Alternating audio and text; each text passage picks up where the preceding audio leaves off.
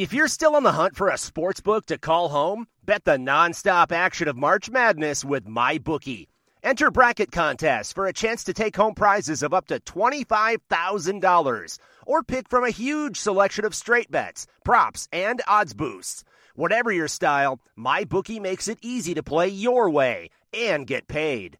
Sign up now and take advantage of our generous welcome offer to score a massive first deposit bonus of up to $1,000. All you have to do is claim promo code MADNESS50. But the fun doesn't stop there. Get up to the minute odds, free bets, and expert predictions to help you decide who to put your money on. The best part about MyBookie, you can bet on anything, anytime, from anywhere. Use promo code MADNESS50, that's MADNESS50, to secure your limited time welcome bonus today. Coming to you from Classic City, the capital of the Bulldog Nation. It's time for another edition of the podcast designed for the most die-hard Georgia fans in the country. Here are your hosts, Tyler and Curtis. What's up, guys? Welcome back to another edition of the Glory UGA podcast. I'm Tyler, and back with me today to recap another stellar recruiting cycle for our Georgia Bulldogs is my co-host Curtis. And seriously, what an incredible job by Kirby Smart and the rest of our staff. And I want to start there. I want to first just applaud everyone involved in making this class possible, not just the on field coaches, certainly those guys. They put a lot of effort into this, but it's more than just that. The recruiting staff, the support staff, the academic staff, administrators, people inside the athletic department, even old Greg McGarity loosen up the, the purse strings to let us spend three and a half plus million dollars on recruiting this cycle, and really just everyone else involved in this recruiting process. They all worked their tails off for two plus years on this class. And, and, and let's be real, guys. I, I, I know most of you guys get this, but just in case you don't, it's not like the 2019 cycle ended last February and then we were like, okay, now let's look for the 2020 class for the very first time. No, we've been building relationships with these guys and putting in the legwork for years. So, two plus years of work that resulted in yet another number one ranked recruiting class. Another group of players that will take us one step closer to that elusive first national title since the 1980 season, something that I know that all of you out there, and certainly including myself, so desperately want. This class certainly brings us a step closer to that goal. And and I know guys like, like Curtis and I, and a lot of you, most of you out there who follow recruiting as closely as we do, you understand this. But I, I really don't think the average fan has any conception of just how much effort, how many resources, how much time is invested in the recruiting process between recruiting staff meetings, planning the, the, the whole recruiting effort, visits to high schools across the country, in home visits, on campus visits, unofficial and official visits, um, camps that, that the coaches put on, daily calls and texts to multiple prospects and their families too. It's not just the prospects themselves. If you factor all that in, I think a strong argument could be made that college assistant coaches spend more time recruiting than they do actually doing on field coaching stuff. I, think you can really make that argument.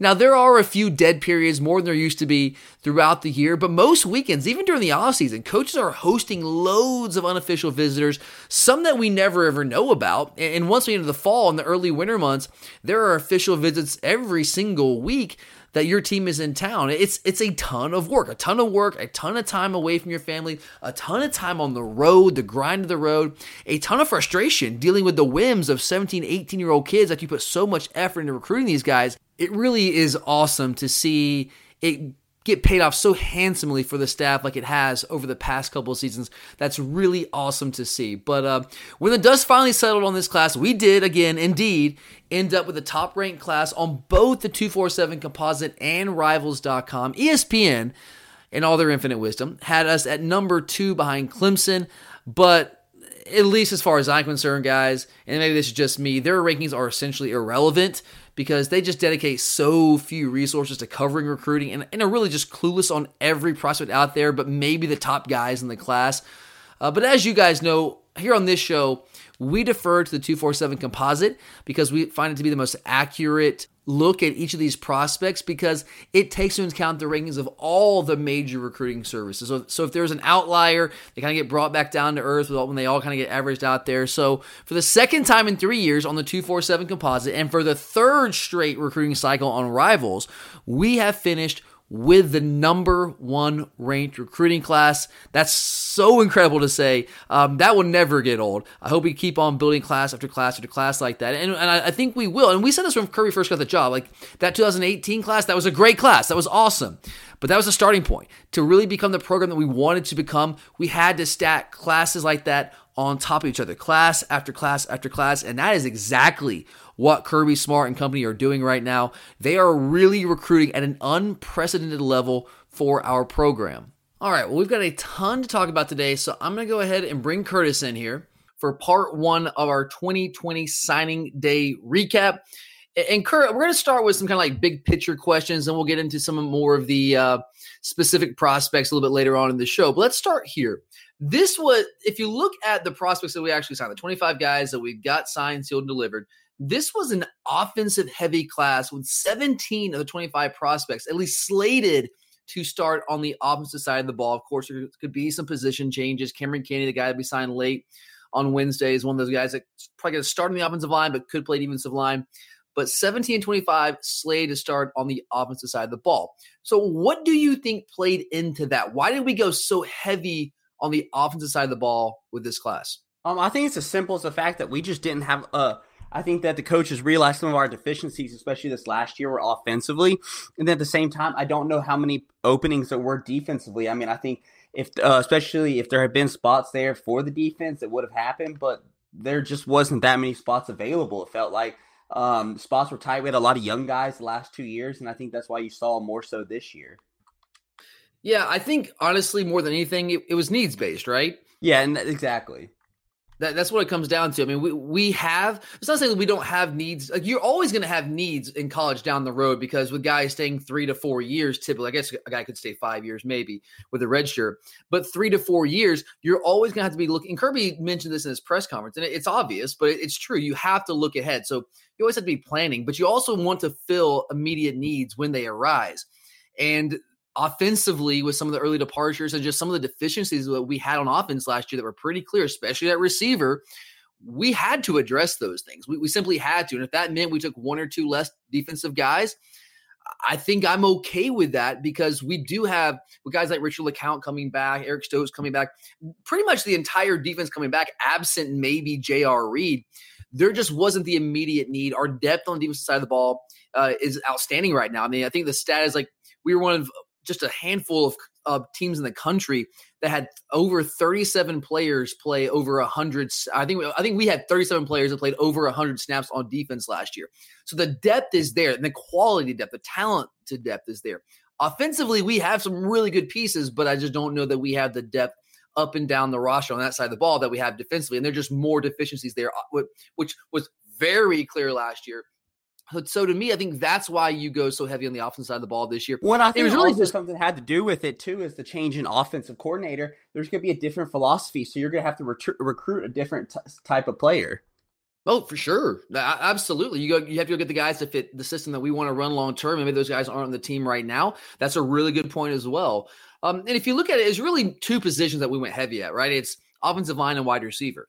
And obviously, wide receiver, we all know the well documented deficiencies there. It's pretty clear that we had to go out and just get guys that can make plays at that position. I think we did that. Um, the offensive line wasn't so much about deficiencies, it's about numbers, right? We have some big time um, prospects, some guys that played a lot of downs for us uh, that are going to the NFL, whether you're talking about Isaiah Wilson, Andrew Thomas. Uh, then you've got Cade Mays deciding to do whatever Cade Mays decided to do and going over to Knoxville. So so there's there's and, and Solomon McKinley going pro. So there there are there were some losses there that we had to replace. And uh, you got looking down the road. I mean, Trey Hill could potentially be gone for this year if he has a huge year. I think he'll probably stay all four years, but he could be gone. Ben Cleveland's going to be gone. So we have to find some bodies. I mean, Jamaree Salyer, hell, he could be gone after this year if he has a good year as a starter. So we had to find some bodies there and get them in there and kind of prepare for the future. So that was, uh, to me, that's really what it came down to. I don't think our coaches are just like, you know what? We just love offensive guys. Let's go for that. No, I mean, our coaches had a plan. They understand that. And they just realized that we had needs to fill on that side of the ball more so than we had on the defense side of the ball at this point in time. But um, I, I, mentioned this, Curse. Like we went all in on offensive linemen. We signed seven in this one class. I mean, that is a big number at one position. Are you? I mean, we have needs there, right? Yeah, and I think one thing that really stuck out to me is that I think that not every one of these guys is the five, four and five stars. So we're gonna have some guys that are okay with redshirting and potentially being around comes, uh, you know, their senior year and stuff. Yeah, I mean, a guy like you know Cameron Kinney's a guy from Collins Hill that we signed on on Wednesday who kind of I don't want to say came out of nowhere, but he was just uh, you know we had, we had an available available scholarship, so you go ahead and you offer a guy like that. But um, another guy that we got late in the early signing period was Austin Blaske. I think he's going to be a really good player too. Uh, one thing I like about him, he's a he's a I don't know if he won the state championship, but he's a very accomplished high school wrestler, and I love guys like that. That's just the toughness that they come and, and bring to the table every single day. So you're right about that. There's the guys that kind of just grow and develop in the system, be redshirt candidates, and not be expected to play right away, and want to be the, the guy that's transferring all that kind of stuff. But then you mix that with some really highly rated guys you know, obviously the Broderick Jones, the Cedric Van Prans, those kind of guys. The Tate Ratledge, you can't forget about Tate. Tate's gonna be a really good player for us. But I mean, seven, that's a huge number, Kurt. Even if we have needs at that position, are you okay with us taking seven offensive linemen in this 2020 class? I mean, if the needs were there, then yes. I mean, if all, if all honesty, if I'm gonna trust anyone with roster management, it's definitely gonna be Kirby Smart. And I think also the one thing we aren't mentioning is I think that uh, Matt Luke may have a different idea of how he wants to use these type players too. Yeah, I mean that that's a very real possibility. Um, there's been some talk about him wanting some. Kirby kind of downplayed a little bit in his press conference on, signing day, but there's been some talk about Luke kind of wanting the guys to, to drop some weight, to le- kind of lean up their bodies a little bit, move some weight around. So if, if, you're recruiting, you don't want to have, have, to have those guys do that. You want to just recruit the kind of guys that uh, fit what you want to do. Uh, for that criteria that you have a little bit more uh, effectively coming straight out of high school. So I mean, look, I I guess I, I'm okay with it. I, I was I was surprised, honestly, that we took some of the guys that we took late in the process, like like Cameron Kinney. Uh, now he's a guy that comes from a good high school program at Collins Hill. Uh, from all accounts, is a really high academic kid, just a good guy, the kind of guy you want to have in your program. But were you surprised we took a guy like Cameron Kinney, who's completely off the radar, not even really ranked nationally in the 247 composite? Were you surprised we took a guy yeah, like I was, was a little bit surprised by that one, but you know, once again, I said like I, I was thinking maybe it goes towards these guys who will be around for a while. Yeah, absolutely. Look, I always say, you know, I some people call me a coach defender, and that's fine. I'll I'll take that. Uh, but I just I, I always say that coaches have more information to operate off of than we do. It's just that simple. Like we, we see what we see. We can pull up highlight tapes and that kind of thing. We don't meet these kids. We don't know what kind of kids they are. We don't go to practice and watch them practice. We don't watch as much tape as these coaches do. We don't have access to as much tape. We don't talk to their coaches and all that kind of stuff. We don't we don't do that. So they have more uh, information to operate off of than we do. So I, am going to trust our staff. And, I, and as, as I've always said, also, I am almost implicitly trust Kirby Smart when it comes to recruiting. So if he thinks he's worth an offer, then uh, we'll go with that for right now. Uh, and you can say the same about Austin Blaske, guy from South Effingham, got in that late signing period there are some questions about should we have taken a guy like that? Because everybody wants the the Broderick Jones and the Cedric Van Prans, the Tate Ratledges of the world. But I will say, all offensive line is also a position that I think is one of the toughest positions to project towards the next level because a lot of these guys just they dominate based on sheer force and sometimes they play you know lesser competition they're just bigger and stronger so they just bowl over people but doesn't necessarily always translate to the next level so I'm going to trust the guys who do this professionally and they watch these guys a lot more than we do, have a lot more information to work with. So, uh, yeah, we can sit here and criticize and say, yeah, maybe we shouldn't have taken that guy. But the other question is like, who else are you going to take? When you're that late in the signing period, you have an open spot, you just take the, either the, the top available prospect who's ready to commit or a guy who fills the need. And I, and I get going back to what we are talking about the offensive line, seems like there was a need there and felt Cameron Kinney could be a guy that could potentially help us. Now, uh, the next thing here, Kurt, the, the February signing day itself – Eh, let's be real, like this signing period on Wednesday or this signing day on Wednesday, which used to be such a huge deal. Everyone go to the blind pig, do that whole thing. It was a lot of fun. But man, like it seems like each year it's becoming more and more anticlimactic for us. We had, we had a little bit of drama last year, but this year it was pretty anticlimactic, not a ton of suspense. We did most of our heavy lifting during the early signing period. We only only had about four spots available heading into this late signing period. But as far as I'm concerned, the biggest news of the day, stick with the offensive line here, was our ability to hold on to both offensive tackle Broderick Jones and interior offensive line prospect Cedric Van Pran. Van Pran can play center or guard. We'll see like, kind of how that plays out over the next couple of years. Now, with Sam Pittman leaving to take that Arkansas head coach job, like there were certainly more than uh, there was more than a little bit of concern about both Jones and Van Pran and, and whether we were actually to be able to hold on to these guys. But we did. Ultimately, we were able to fend off Auburn for Jones, and really, but it was both LSU and Florida for Van Pran. And my understanding is that the hometown LSU team, like they were working Van Pran hard as recently as Tuesday night. But uh, he stuck with us, and we were able to hold them off when it was all said and done. But so Kurt, like being able to hold on to two big time prospects like that, not to mention firming up Tate Ratledge uh, in the early signing period. What does that tell you about new offensive line coach Matt Luke? Um, the one thing that stands out to me, I mean, you heard it a lot um, when he was still a head coach, is he does a good job of, of, connecting to these kids. He built some relationships really quickly, and I think that's one of the biggest things that stands out to me is just how quickly. I mean, we, I mean, we'll still learn. He has a we, he has a lot to show us about as his coaching ability and things like that. But I definitely think you have to give him some credit for just the way he connects with these kids, the way he gets them to trust him so quickly. Because I mean, even going back to Tate Ratledge, I think it was over a week. At you know, maybe within five days, he got him to reaffirm his commitment and decide to sign early. And then Broderick, I mean, Broderick was already flirting with Auburn at the time that we lost Sam Pittman. So the fact that he could come in and shore him up, I think, was very impressive. Yeah, I, I, think what this tells me is a couple things. And look, maybe I'm reading uh, too much into a small sample size. That's certainly possible. But what this tells me, and, and, and we'll we'll find out for sure, for real, for real, with this next class, this 2021 class. We got some big time offensive lineman prospects, headlined by Amarius Mims in state here in the state of Georgia. But it tells me, at least on some level, that we might not be skipping much of a beat with offensive line recruiting with Sam Pittman gone. Are, are you with me there? Oh, 100%. I think that if he uh getting Matt Luke was a big hire for us. Yeah, and look, I I know that Sam Pittman has uh, uh had a long track record here at Georgia, signing elite prospect after elite prospect along the offensive line. I get all of that, but I also go back and look at Sam Pittman at his other stops. Now he's always recruited well, but Kurt, let me let me ask you this: Was was Sam Pittman the recruiter he ended up being at Georgia when he was at other stops like Tennessee Arkansas earlier in his career. Was he no Tennessee? It was one player really was his claim yeah. to fame, and Ja'Wuan James. Yeah. Um, and then uh, you know Arkansas, he was he got good players, but it wasn't like they were the the. Yeah, I mean he had some big strong guys that fit their system. Yeah, but like he wasn't going out at Arkansas. He was not going. I know it's Arkansas, but that's kind of my point. He wasn't going out getting five star guy after five star guy at Arkansas, was he?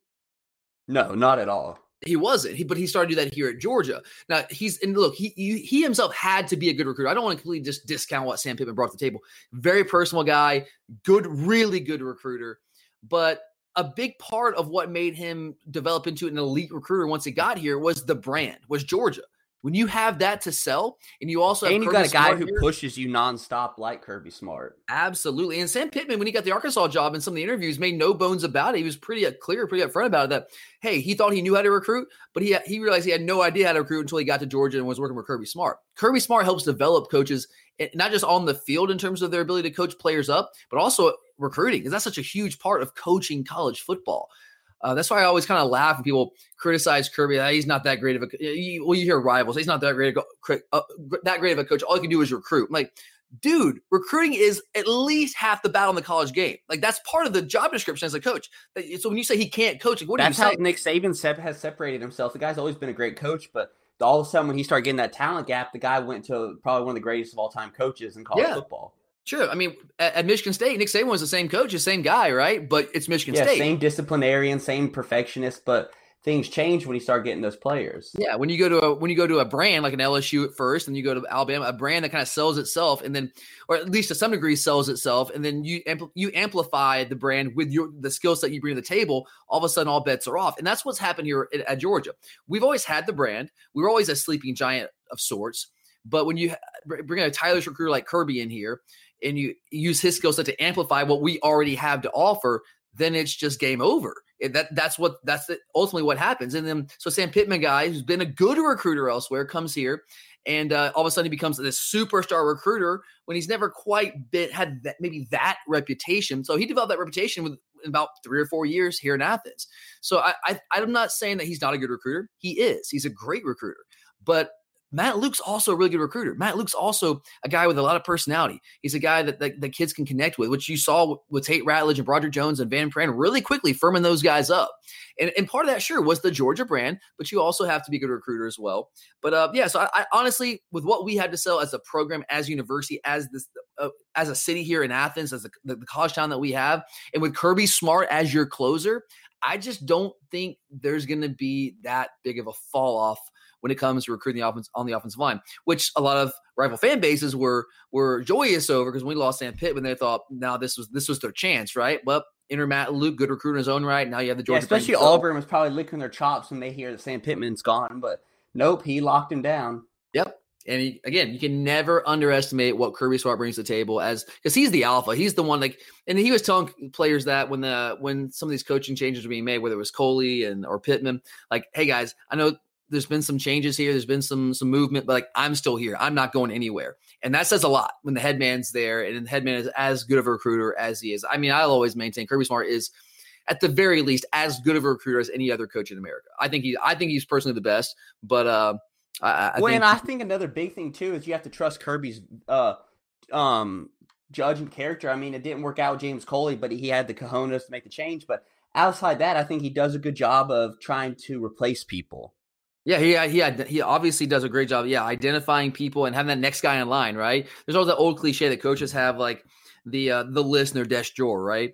Of like, so if somebody leaves, who's my next guy? And it's the same thing with lead directors when coaches leave, who's the next guy? And uh, Kirby's done a great job uh, through the you know and, and through his st- different stops, whether it was LSU, Georgia in 2005, uh, Alabama, obviously the, the NFL for a couple years, Valdosta State. He's been around some coaches, especially Alabama, when you have the, the bloated, they were the first one to really kind of develop that bloated support staff. So he's worked with a lot of guys like Dan Lanning, cross path, Schumann, those kind of guys. And he knows, even though those guys might not have been on staff or on field coaching positions, he knows which guys are going to be the, the next rising stars. And uh, he has that list, and he does a great job of bringing them in and then kind of helping them develop. And um, We've got some. We've got a great staff because of that. I'm really not like when we lose guys. I'm, I'm not all that worried again because part of it's Georgia because we're always going to be an attractive job for all these assistant coaches, and we have guys going off and, and getting promotions like Sam Pittman and James and Jim Chaney. Like that's attractive to other coaches who want to kind of do something similar and move on up the chain. So I'm not something I'm not really all that worried about. But um, all right. Uh, next thing. Now this is another thing that's pretty interesting about this class, Kurt. When you look at where these players are from the guys we got in this in this class, what part of the country are they coming from? I find that pretty interesting. If you look at the numbers, I went back and um, counted. You, you, have a decent amount in the southeast, um, the sa- you know, and everything.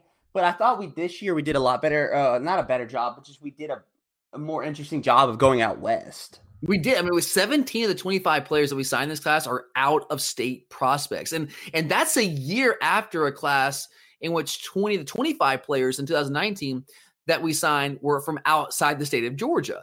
Uh, and you mentioned, uh, you know, out west. If you look at some of these guys, you've got uh, a guy from Darnell Washington from Las Vegas. You got Kelee Ringo from Arizona. I mean, we are going all Kendall Milton over. from California. Like Kendall that Milton national brand really yeah. is getting built. Absolutely, absolutely is. A couple of uh, Jermaine Burton from Calabasas in California. He had some ties here George, but he was out in California. Uh, a couple of guys. You get the kicker uh, Jared Zirkel. You got Jalen Kimber, the cornerback from Texas. Uh, which obviously is a very talented state. We, we all know about the talent there. So like we're in, uh, in last year, Xavier Truss from Rhode Island. So uh, we're looking around the country and going and getting guys from from really everywhere. So I'm curious, Kurt, like, because uh, there are those out there who are, I mean, let's be real. Like, you've probably heard this. I'm, not, I'm sure all of us have. There are those out there who get concerned about that, who get con- concerned about us recruiting more out of state at the expense of in state prospects. And, and those guys argue that ultimately that's going to come back to bite us in the end. So, Kurt, where do you fall on that question? In state versus out of state, that whole deal? I think sometimes at times it's a little overrated. I mean, people got to remember Georgia is a very transient state in general the metro area for sure. Yeah, exactly. So it's not like um you have them, and sometimes you know the in-state guys may not be able to, you know, may not turn out to be the best. I mean, Nate McBride was thought of very highly, and he didn't, you know, pan out. I'm not picking on him, but you know, um, just because they're in-state guys doesn't mean they're going to be the best when the time comes. Yeah, I think that's look. I get that's where I land. And I, I mean, some of these players that sat out too. I mean, especially when it came to the bowl game and stuff. Some were from Georgia. Yeah, absolutely. Well, I, see, I, I know that. I guess part of the argument is the old school argument is like you want guys that love Georgia, right? Guys that if a guy grows up loving Georgia, he's gonna play harder. And I'm like, I don't know if that's true necessarily. Now they might be less likely to transfer I, if things don't go well because they're closer to home and there is that built-in love. I, I guess that affection. But look, let's be real. All these guys want to go to the NFL. They play hard first and foremost. Well, they want to win, sure. They have pride, sure. But let, let's be real. They want to make that cash, right? That's what it's all about. Yeah, if you don't play hard, you ain't making that cash. So I don't know if I buy the argument. Well, he's not from Georgia. He, he's not going to play as hard as a guy from somewhere in South Georgia. I, I don't know about that. Now, again, there might be something something to that in terms of like transferring and that kind of thing. Maybe, it, I think it depends on the guy, honestly. But there's so much more that goes into those decisions than just that. Uh, it might be a small factor, but I don't think it's it's a it's a major factor. And to me, like I don't know, I just I can't on some level, I do get it. All right. I get what you're saying. Like, you know, any given year, we might not have the ability to go out and get some of these guys from the West Coast and from Texas. And, you know, it's just not working that year. And you want to at least have the state of Georgia to fall back on. And if you're not getting those guys from Georgia, if you're ignoring them, that's the argument. It's like you're ignoring those guys from Georgia. You're not giving them the love. And so it's going to piss off the high school coaches. The high school coaches in Georgia are not going to give you as much access to the program. They're not going to uh, play up your program, their players as much as you would like. And so when you do have a big time prospect in the state of Georgia, you might not have that home field advantage, that built in advantage that you should otherwise have since they're in state guys because the coaches in the state uh, they're kind of resentful and uh, and there's that whole reputation. That's the argument. And i get that to a degree but i'm sorry. I come to me i just come back to this. It, what sense in the world does it make to not go out and get the best players in the country right? Yeah you're right if you want to win, you have to get the best players. And if some if those best players are from the state of Georgia, then awesome, man. That's fantastic. And still recruit the state, still go make the visits, even if you're not actually like uh, you know, offering these guys scholarships and you're not giving them committable offers, that kind of thing. And still go visit the the the, the, the high schools in the state of Georgia, build those relationships because you might have you're going to Georgia, I would say, is a top four to five talent producing state in the country nowadays. I mean, you got California, obviously, uh, Texas, Florida, and those states are just bigger by numbers per and Louisiana's big as well. Ohio's got some some prospects, but if you look at it per capita, I mean, we're right up there to be honest. Um, so, but there's just not as many guys as you have like in California or Texas or Florida. But you know, we're going to have some high level prospects, and you want to have the advantage there when when they do come in the state of Georgia. But the bottom line is to win big, to win the whole thing, like we all want to do. You have to have the best players in the country. You just simply have to. So if you have like a a top 10 ranked guy that's from California, and you got guys maybe in the top 50 in Georgia playing the same position, it, you would be insane to tell the guy that the top 10, top five, top 10 guy from California was coming to Georgia. You, would be insane to say, no, I'm sorry, you can't come to Georgia. We have this guy who's ranked like number 74. And I know coaches don't look at rankings. I get all that. But we have this guy that's, well, we're not quite as high on. We don't think he's quite as good of a player as you, uh, but he's from the state of Georgia, so we're going to take him. Like you don't do that. You don't you don't win big if you do that. You just simply don't. Um, now, if you think two guys are evenly rated and they're even on your board, then then sure, maybe in that scenario, that rare scenario, you go with the guy that's in state. But I just don't know if that's the if that's happening all that often. You just simply have to go get the best players. And if they're in California, go get them. If they're in Texas, go get them. If they're in Rhode Island, go get them. And, and think about this, Kurt. Think about the guys that we wouldn't have gotten if we just stuck to guys from Georgia. Think about like Todd Gurley. Where's Todd Gurley from? North Carolina. He's from North Carolina. Think about Knowshon Moreno back in the day. Dude's from New Jersey. Think about Isaiah Aaron Wilson. Murray's from Aaron Murray's from Florida. Exactly. Aaron Murray, Orson Charles from the same high school, playing high school in Florida. D'Andre uh, Swift, Philadelphia. Philadelphia. Absolutely. I mean, so we're just saying we don't want those guys? Is that what we're saying? Because that's insane. Um, if you listen to some of these people, it is. That's that. That's Sony just, Michel's from Florida. Sony Michel from Florida. Absolutely. From down in Miami. Uh, it's just crazy to me. People that, that rep they, the G with pride. So, I mean, just because they're not from the state doesn't mean we don't want them. I think that that whole argument.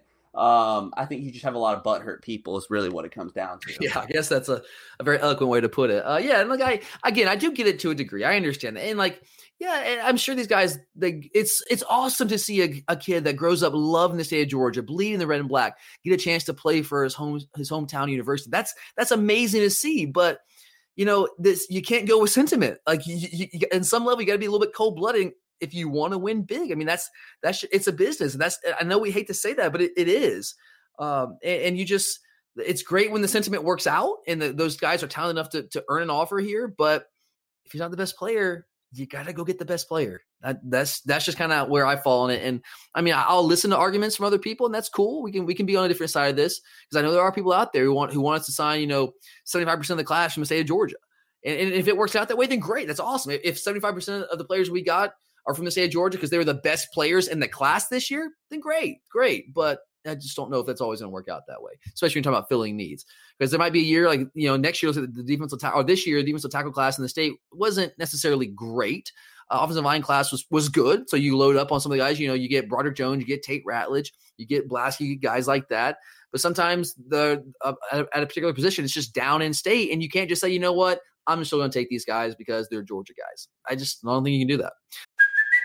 Hey, it's Kaley Cuoco for Priceline. Ready to go to your happy place for a happy price? Well, why didn't you say so? Just download the Priceline app right now and save up to 60% on hotels. So, whether it's Cousin Kevin's Kazoo concert in Kansas City, go Kevin, or Becky's Bachelorette Bash in Bermuda, you never have to miss a trip ever again. So, download the Priceline app today. Your savings are waiting.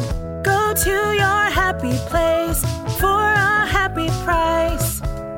Go to your happy price, Priceline. Uh, all right. Well, uh, let's move on here, and let's uh, let's now talk about some of the specific prospects in this class. So, Kurt, got a, a couple questions here, and then we'll get down to uh, we're going to talk about some defensive some of the defensive prospects here in a few minutes. But I want to uh, ask you a couple questions here, Kurt. So, uh, rankings beat down. Now, I'm going to give you a name uh, or give you a question. I want you to give me a name and, and just a little brief explanation. Rankings be damned here. Who do you personally see as the biggest impact player in this class in terms of the guy by the, when it's all said and done, the end of his career, which player in this class can have the biggest impact on our program? Um, probably Darnell Washington because he's the one that can change wow. an entire position. Wow. Okay. All right. What do you mean by that? Change an entire position. Um, I, I, mean, we haven't we have struggled lately in the tight end position. I think he's cl- very close to these new age tight ends that can do it all. Um, uh, I think he's a great blocker, great receiver, um, and I think that's just the. I think he's gonna really change the game for us. Um, now I think Kelee Ringo could also, but if I had to go off position wise and what how important that is to us, I think you have to go with Darnell Washington. Do you see Washington as a guy that potentially could open up the floodgates for if we use him correctly and he has a big career here that could open up the floodgates for us in terms of recruiting tight end prospects moving forward? Exactly, and that's that's why I think it. That's why I kind of say it like he's the type that can change everything for us. Yeah, I I I, I can totally see that. Um, and it's it's like and that that that thing does matter. That that that whole idea does matter because it always you have there has to be a first. Absolutely. Absolutely, like like if we, it, it, you can say the same thing about like Jamie Newman, right? With dual threat quarterbacks, like we've been trying. I mean, to think about it. Julio changed everything for Alabama at the receiver. Absolutely, that's a great point. Abs- that's a great name throughout there. Absolutely, and like we want Jamie Newman to do the same thing for us. Like Kirby, you can see he we've been trying to go after more dual threat type guys in the quarterback position, but it's hard. It's a hard sell when they have no evidence whatsoever to suggest to them that we're going to like, the only all the only for reference they have is oh yeah you had Justin Fields but you didn't use him right so he went and transferred to Ohio State where they did use him right and he had a year that was Heisman Trophy caliber ish right uh, but with yeah. Jamie Newman, if we if we actually use this guy right with a new offensive coordinator and we we feature the dual threat skill set he brings to the table, that could potentially open up the floodgates for us in recruiting dual threat quarterbacks. So now we actually have something tangible to point to. So I think that's a really good point, Kurt, about Darnell Washington. That's a really good point. I didn't see you going there. I didn't think that was a name you were going to go with, but uh, I see where you're coming from there. Uh, for me, uh, Kelee Ringo is the name you mentioned. There. I think is I, I think Kelee Ringo really. Uh, I'll say this a little bit about him in a second. Uh, we'll talk more about the defensive players. I think he could potentially be like I know he's number he's ranked number four nationally, two four seven composite. I think and was all said and done, like there's a chance he could be the best player this entire class, not just like our Georgia class. I'm talking about the entire 2020 cycle for all teams. Like I think there's a chance he could be that good. We'll see. But this guy is insanely talented. He's got a, an insane frame, just really good player. But the guy I'm going to go with, uh, I mentioned him a little bit in the in the past couple weeks a guy that I'm so high on. He finally got his fifth star, which was a long time coming. I can't believe it took that long for him to get his fifth star. I, I mean, I was saying the summer, this guy's a this guy's an easy five star prospect. Uh, that's Jalen Carter from Apopka, Florida. He's an absolute beast. He, in my opinion, is the missing piece of the puzzle defensively. And it's hard to say we've had a missing piece because we uh, we were so good last year, but we have still have not had that dominant interior defensive lineman under Kirby Smart. And I think Jalen Carter is that guy. To me, he is going to be an absolute monster for us. I think he, could be an impact player right away. And I know we have a lot of bodies up there. We don't have as much of a need immediately on the defensive line, but I think he is that good. I think he's going to be in the rotation this year. And by uh, his sophomore season, I think he's going to start taking the SEC by storm. I think he's that good. Now, maybe I'm I'm overplaying him a little too much, but I am that high on this guy. He's got elite quickness. He's got elite power. The guy is just a monster, and he's barely scratched the surface of how good he can be. He's already really, really good. So I think he is going to end up being the game changing tight defensive tackle that we have been missing for a while now. And I think he, I'm not going to say he's going to change the entire complexion of our defense. Our defense is already really good, but I think he's the kind of guy that can potentially put us over the top defensively and make us exceptionally difficult to deal with on that side of the ball. But all right, let's move on to the next question here. And that, Curtis, and this could be the same player if you want it to be. That's totally cool. It's a similar question, a little bit different, but similar. So, not who do you think is going to have the biggest impact throughout his entire career by the time it's all said and done, but which of the prospects in this 2020 recruiting class makes the earliest impact? If I had to say, I mean, I'm probably once again going to go with Darnell Washington. I think that um, he's just coming into a position of need. It's either him or Broderick Jones, in my opinion. Um, but those are the two I think on the offensive side of the ball where going to just out of necessity, and you know, there's not a lot in front of them um, that gives them the easier chance of getting to in the starting spot. And I think also just the fact that they're more talented than what we have, in my opinion. Fair. Broderick Jones is an interesting one. We do have a hole at left tackle uh, and at right tackle, I guess, technically. Although I think Jamaree Salyer will fill, will fill one of those spots. And Xavier Truss will be in the conversation at left tackle as well. And it's tough for offensive linemen to come in. I know Andrew Thomas did it as a true freshman at right tackle, but it, it's still tough. It, it's certainly the exception. It's not the rule. And maybe Roger Jones can be that kind of guy. He can come in and, and be a starter right away because there is a hole there, a vacancy. But I just I, I always hesitate to predict offensive linemen to be starters in year one because it's just a it's a grown man's league on the line of scrimmage in the SEC, and maybe he's ready. I hope so. He's a highly rated guy, but um, I don't know. It's hard for me to count on that. I'm gonna go completely off the radar here, uh, and everyone's gonna be like, "What?" But I, I do in terms of like the earliest impact to me. It's almost it's pretty clear it's gonna be Jared Zirkel, the kicker from Texas. Like this guy's probably gonna be our. Would you say he's at the odds-on favorite to be our kicker next year? Oh, that's actually a really good uh, person. I didn't even think about that. Yeah, I mean, it just I, was kind of looking at the the the class here. I'm like, yes, it's Zirkel. I mean, I know that Camarda is going to try to. I mean, he'll he'll be in the conversation as kicker, the place kicker as well, and, and so he has a shot because he was a really good kicker. Actually, I thought he was a better kicker than punter in high school. Me personally, when the, the few times I saw him play, uh, but I don't know if Kirby want to go that direction. If Zirkel is um, at least d- performs well enough in practice, but I think he's probably going to be our kicker, which just makes me nervous. The freshman kickers make me really nervous too but I think he'll probably make the like if I'd have been on one guy to make the earliest impact for sure, I would probably go Zirkel just because like we don't have any other kickers right now other than maybe maybe Camarda. I don't don't know if we want him pulling double duty right now. Uh, all right, next one here. I like this question. Who is the most underrated prospect in this class, in your opinion? Ooh, um, underrated prospect. Wow, that's a good one. Um, Hmm. I'm gonna go with Mekhail Sherman. I think he's just not getting hyped up enough for how good he actually can be. Yeah, and this guy was he was a five star uh, early on for most of this cycle actually. And then when the final rankings came out, he got dropped down. The two four seven composite ended up like I think he was like the first four star.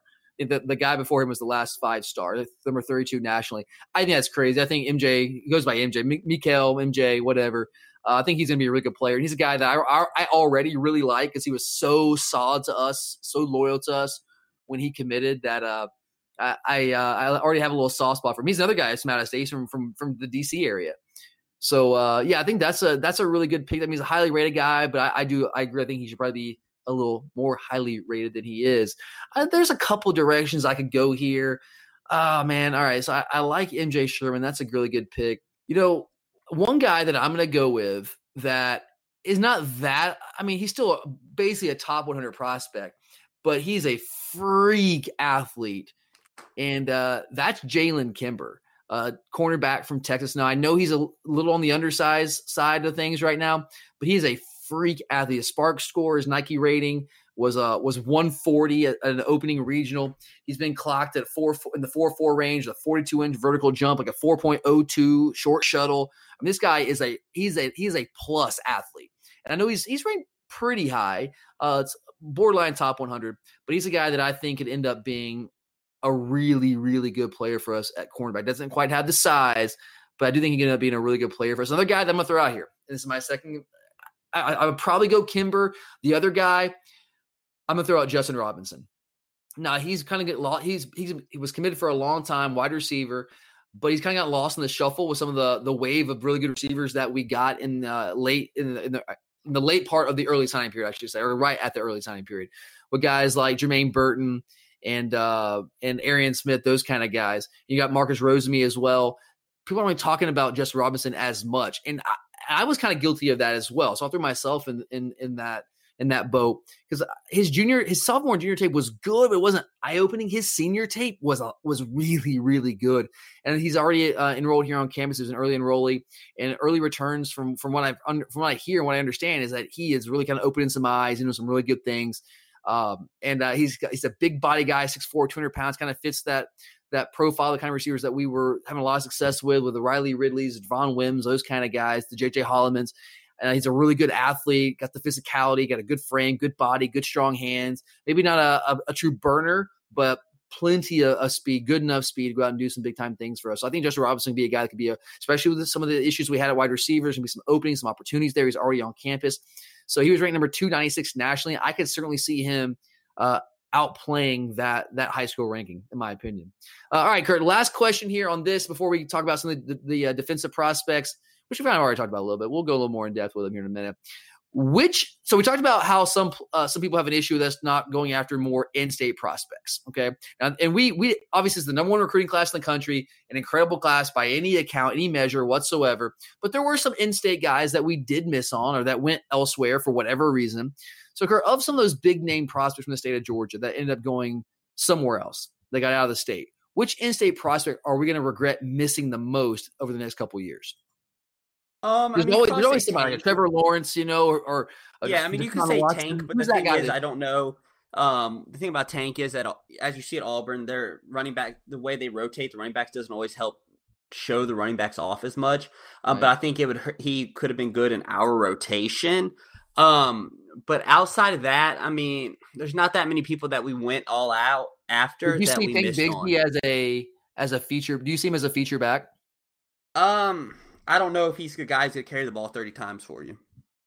Yeah, that's a tough one. And part of it was, you know, at least look, we don't know exactly what went on behind the scenes, but there seems to be some there was always some conversation, and you could certainly read into it this way that we kind of pursued Zach Evans at the expense of Tank Bigsby. From my understanding, there were there was a point where he was ready to commit to us, but we didn't, weren't ready to accept that commitment because we were still going after Zach Evans. And obviously, we know how Zach Evans played out, and that whole deal played out. We we got his his commitment, we got his his uh, letter of intent, then we released from his letter of intent. But looking at back at how that played out, Kurt, would you have rather us go ahead and just take Tank Bigsby instead of keep pursuing Zach Evans? I mean, hindsight, probably, yeah. um, if we're going to be honest. But when you had the opportunity to get someone like uh, Zach Evans at the time, I don't think you turned that away. Yeah, and ultimately we did land it. We, we got Zach Evans, but we just, I guess, maybe some degree underestimated just uh, how crazy things were going to get on that front. But I mean, Tank's a really good player, uh, and it, it would have been great to have him.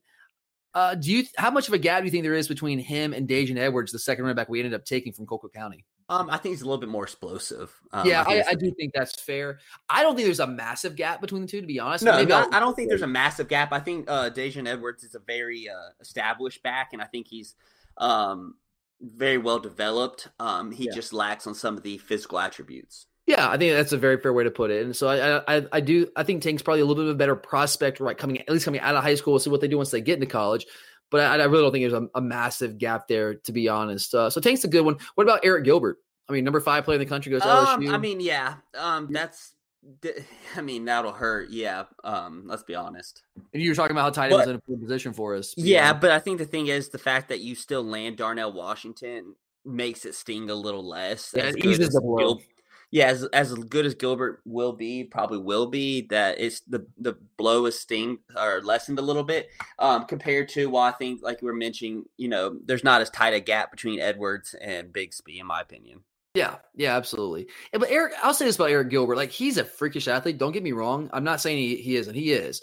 But I just I, I see him as a tweener. I don't know he he is dead set on playing wide receiver in, in college. He's dead set on it the guy is 6'5", 250 pounds. And he's a good, he's like, and you can get away with that at the high school level, even even at the highest classification here in the state of Georgia. You can get away with that, do, doing that in high school. But at the college level, Kurt, do you really see him as a true wide receiver? No, because nowadays in college football, you're seeing DBs get bigger and stronger too. So um, while you could do it in high school, you're still be a matchup problem, but not to the same degree as you were. Yeah. Like he's gonna be. I mean, especially player. like look at the guy we're recruiting for 2021. That the Williams out of Florida. I think he's out of Florida. Yeah, guy's six foot four. I mean, yeah. th- there's they're developing people that can match up with you if you stay in the wide receiver position. Well, that's the trend at cornerback. You want like Kelee Ringo, six two long. You want guys like that.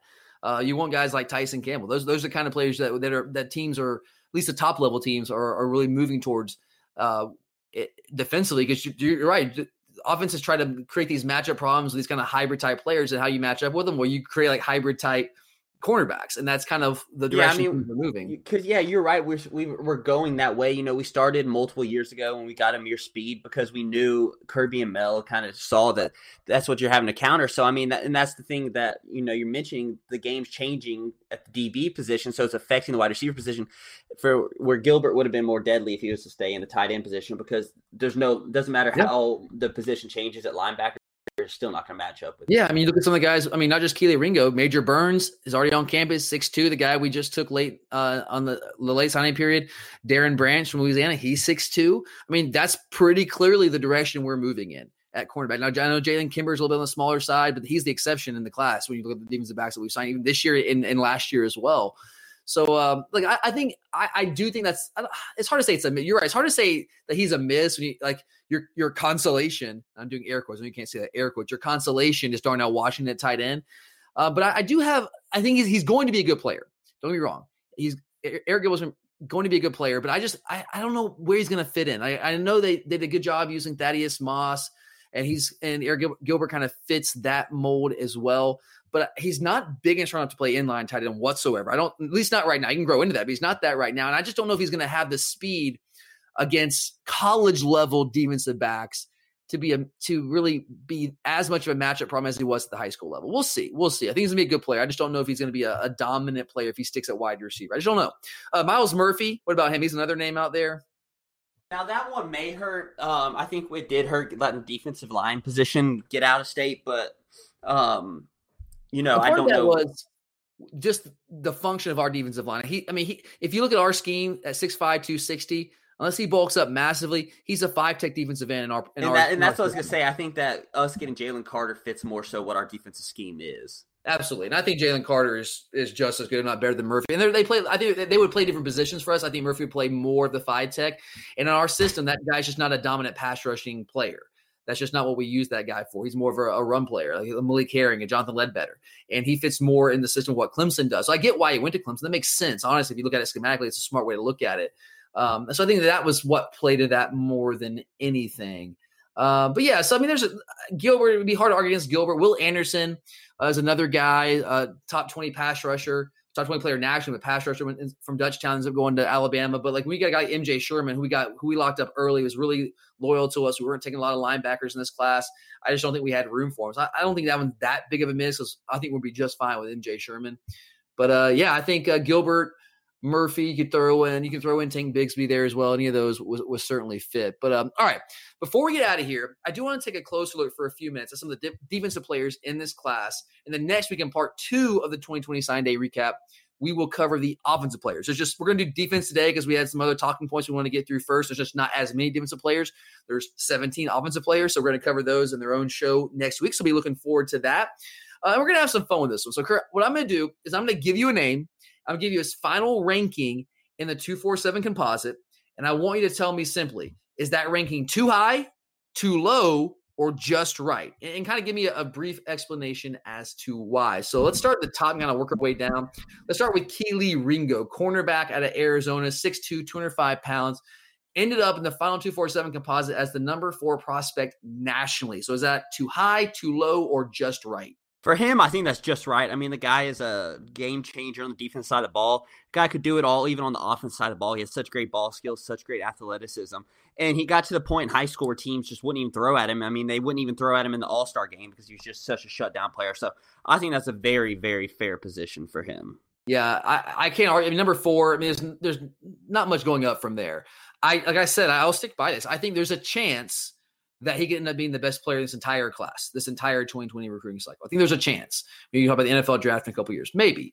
Um, but I, I, certainly think he's a top five prospect. So I'm with you. I think that's just right for him. I don't think he should be any lower than that for sure. Uh, and I wouldn't have a problem he was a little bit higher. But number four, it's hard to argue with that. And he's just, he's freaky. He's freaky, man. He is freaky. 6'2, 25 pounds, got great length.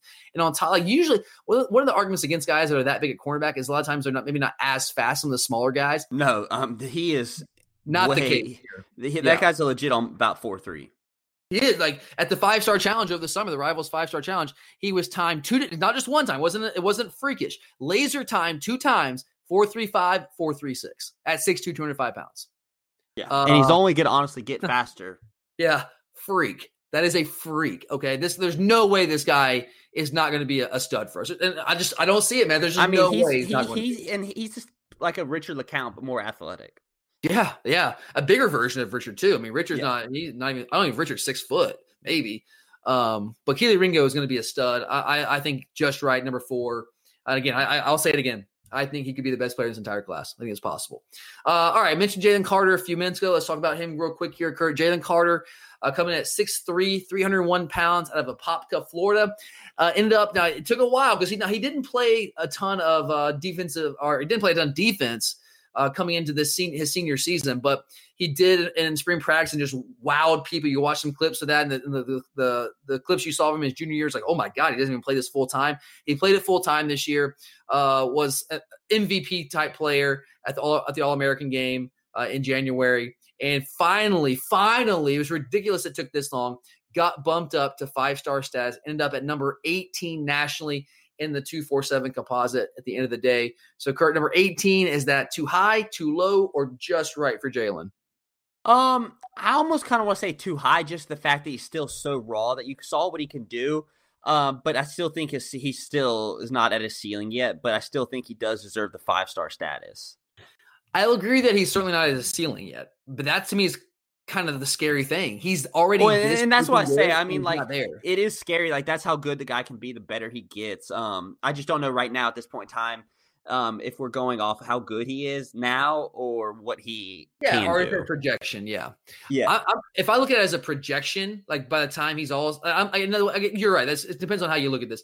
I'm to say I'm looking at this in terms of like when their career's over, like will he have played up to that ranking, exceeded that ranking, or played beneath that ranking? I'm going to say Jalen Carter, when it's all said and done, will exceed that ranking or he'll play beyond that ranking. I'm going to say he's a little too low. I think he's a top 10 player. Uh, I know that's arbitrary. You're talking about eight spots, and what is a top 10? You're just throwing out numbers there. I just think he's that good, man. I am that high on Jalen Carter. And maybe I'll be proved wrong, but man, like, again, if he's as good as he has been this past year at that position, when it's really his first full year, like being a full time defensive lineman, that is crazy to me in regards to how good he can actually end up being. So I'm gonna go slightly too low there, in my opinion, on Jalen Carter. He's, he's so explosive, powerful, plays with great leverage. I mean, he's he is the total package of that position. Incredible first step, all those things, all those things you need. All right, next up here now, you uh, you talked about MJ Sherman a little bit earlier, Kurt Mekhail Sherman. Uh, 6'3, 234 pounds out of the DC area, was a five star prospect most of this cycle uh, at the end of the day ends up at number 32 nationally, just outside five star status. Do you see that as too high, too low, or just about right for MJ? I think that's actually kind of low for him. I think the guy, for some reason, once he cut down on uh, his visits and kind of cut him off, and he didn't, he wasn't as big on the camp circuit after he committed and everything. Um, but I think the guy is an absolute five star, in my opinion. I totally agree with you. I think it's too low. Uh, I think he's a top 25 player, in my opinion. I think they had it right the first time. But you're exactly right. This is a classic case of what happens to guys who commit early and kind of shut down the recruiting process because they don't play the game, they don't do the interviews, they don't go to all the camps, they they get dropped in the rankings. And this is not the first time this has happened to, to, players. This happens pretty often. The guys who do this, they kind of it's like out of sight, out of mind. That whole phenomenon. It's the guys who it, it, it, what it makes sense. It's a business decision by these recruiting services. So obviously, when you have sign days coming up, they want to play up the drama of the uncommitted prospects, right? And it's more dramatic if it's if the uncommitted prospects are higher ranked. So if the guy's already committed, he shut down the process. He's not really doing interviews, not doing that kind of thing. Then he, he's not. He he brings nothing to the table for these for these uh, recruiting services when it comes to signing day. I truly believe that. Uh, so I, he got dropped, uh, and, and, what the, what they would tell you is that oh, it wasn't that he got dropped; it's that other guys jumped ahead of him. Yeah, you jumped other guys ahead of him because he wasn't talking to you, he wasn't going all these camps, and you wanted to build up the drama with these uncommitted prospects. That's that's what it is to me and, and, maybe that's me being cynical, but that's how I see. And it's not just Sherman. This happens not just guys going to Georgia, it happens to guys going elsewhere. It always drives me crazy, but it, it's a business. I get it on some level. But I'm with you. I think he's a top 25 prospect. And this guy is 6'3, 235 pounds and runs a 4'5 40. All right. This guy is a he's going to be a, a great pass rusher. And he, the thing was like he missed most of his junior year with an injury. Maybe that played into the ranking a little bit, I guess. I don't know. But a really good senior year. Uh, was an all American uh, Under Armour All American and I, I, think he is going to be next in line to be one of uh, be a, one of those really really dangerous pass rushers that we're starting to, to really stack here in Athens. Now we got to start to unleash them. But you got guys like Azeez Ojulari, Jermaine Johnson, Nolan Smith, Adam Anderson, now Mekhail Sherman next in line. We're getting some really good players at that position. So I'm with. You. I think he's slightly undervalued there. All right, next up is a guy that I mentioned a little bit earlier. We got cornerback Jalen Kimber out of Texas, six foot, 175, 170 pounds. A little on the light side there coming at number 104 national 247 composite. So, Kurt, too high, too low, or just right? Um, I'd probably say just right. Um, I think that that's a fair place for him as he tries to develop his game and get into a better position. I think that I'm going to agree with you there. Uh, I, I, I think here's what I'll say about Jalen Kimber. He is a, like I said earlier, he's a plus athlete, man. 4 4 40, 42 inch vertical, 402 short shuttle, 99th percentile in all those categories, 99th percentile in the SPARQ rating overall, which is kind of the measure of the overall athleticism of these guys. And they go to the opening camps, they do all these, all the testing, all, all that stuff. Uh, so freak athlete plus athlete, no doubt about it. But he's undersized. He's six foot, 170 pounds. I'm not saying he can't play it that way and be effective, but he would be more effective if he puts on a little bit more weight. So when you're looking at a guy like Kelee Ringo, who runs a four, he runs mid four threes at 6'2, 205, that's crazy. Kimber's a crazy athlete himself, but he doesn't do it at the same size. So I think right around 100 is is just about right for him. And, and by the way, being ranked borderline top 100, that means you're a really, really good prospect. I know people get stuck on the five star and top 25, all that, but being in the top 100, that's really, really good in its own right. So I think there's nothing to be ashamed of there. I think they have it right on Kimber. And he moved up quite a bit. He was, he was really got in some services a three star when he first committed.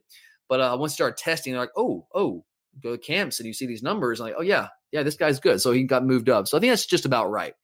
Uh, let's take the demons of backfield here for a second. And uh, a guy that's already on campus as an early enrollee, Major Burns, six foot two, 176, a defensive back. We'll see where exactly he plays in demons of backfield. He's kind of got some versatility there.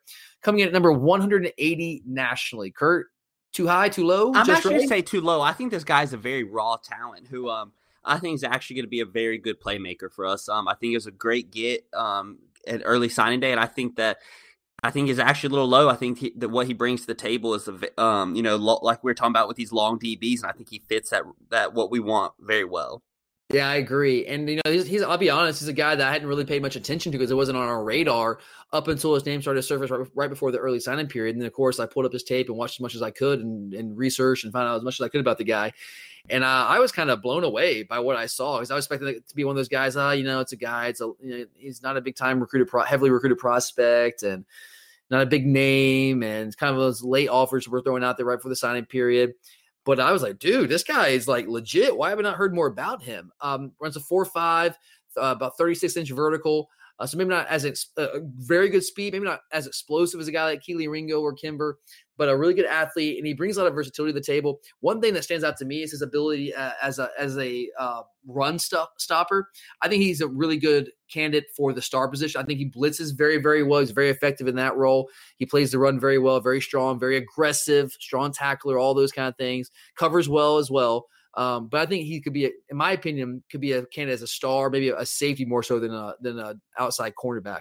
But uh, yeah, I, I'm gonna go with you as well. I think it's not that over, undervalued, but I do think he's a little undervalued. So I'm gonna go ranked just a little bit too low there. All right, couple guys on the defensive line. We got Warren Brinson out of IMG Academy, six foot four and a half, 290 pounds, coming at number 308 Nash in the 247 composite. Too high, too low, just right? Where you see Mr. Brinson, Kurt?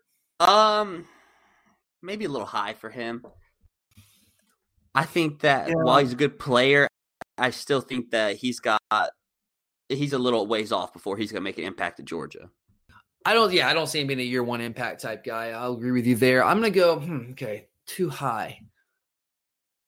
Uh, I th- I'm gonna go just right. I'm gonna go just right. Him. I think that's about right for him. I think he's a he's a borderline four star prospect. I think he's a guy that can grow into uh, being a good player for us. He's, he does play uh, with, with, good leverage, good solid technique. You can see he's coached up pretty well. IMG. He's got a really good first step. Not not nearly as explosive as Jalen Card, but a good first step for a guy his size. I think he's got some tools that we can work with and develop. I think you're right. I don't know if he's an immediate impact type guy. He's a guy that we'll have to develop over time. But I do see him developing into a really good player for us and a, and a potential starter down the road. So I'm, I'm going to go just right on that. Uh, another defensive lineman here, Nazir Stackhouse. Now, here's one of the in state guys six foot three and a half, 306 pounds, coming at number two four. I'm sorry, number 247 overall in the 247 composite. What do you think, Kurt? Um, I think that's actually very fair for him. Um, I think that based on his skill set and everything, I think he is. That's where I think that's where he belongs. Um, I think the guy can grow into being a good player. Um, but from what he accomplished and where he's at right now, I think that role fits him. Okay, fair. I'm actually, I think Warren Brinson's a better prospect. Of just watching the two on tape, my my opinion, without seeing either one of the guys up close and personal in person. But watching the tape, I like Brinson, like his tape a little bit more. So if Brent, if I think Brinson's just right at 308, I can't sit here and, and say that Stackhouse is too low or just right. So I'm gonna say he's a little too high for me. Not much. Um, I would put him just a little bit behind Brinson, but right around the same range, which is slightly too high for me. Good player, uh, very similar to Brinson in a lot of regards. I don't think he's an media impact type guy right now. Um, I don't know if he's quite as polished as Brinson at that position, but is, a big body, uh, moves well. All those things are true. Can grow into a good player. I just don't know if he's ready right away. And I, I would put Brinson just slightly ahead. I think he's a little more polished, a little more game ready right now if he had to be pressed into duty. Uh, all right, and finally here, last prospect before we wrap things up today, uh, the, the most recent commitment of the defensive bunch here is Darren Branch at Louisiana. Flipped him from Ole Miss late in the prospect. I'm sure Matt Luke obviously played a role in that as well. Uh, again, fits the mold of what we're going for with longer DBs, a little taller, longer, 6'2, 178 pounds, coming at number 671 nationally. So, Kurt, too high, too low, just right. What do you think? Uh, I'd probably say too low. I think this guy is actually going to be one of the steals of the class, especially on this late signing day. You stole my thunder, man. I totally agree. Uh, and, and, this is the like being 671. Uh, he might not be a top 100 prospect. Yeah, yeah. So I don't think that he's top 100 or anything like that. But yeah.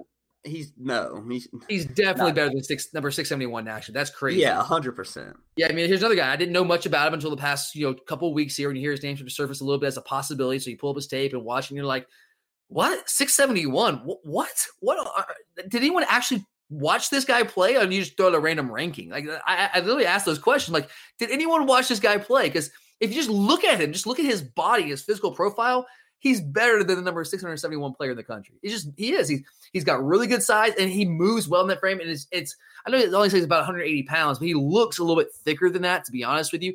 Um, he'll stick his nose in there. He's not afraid to tackle.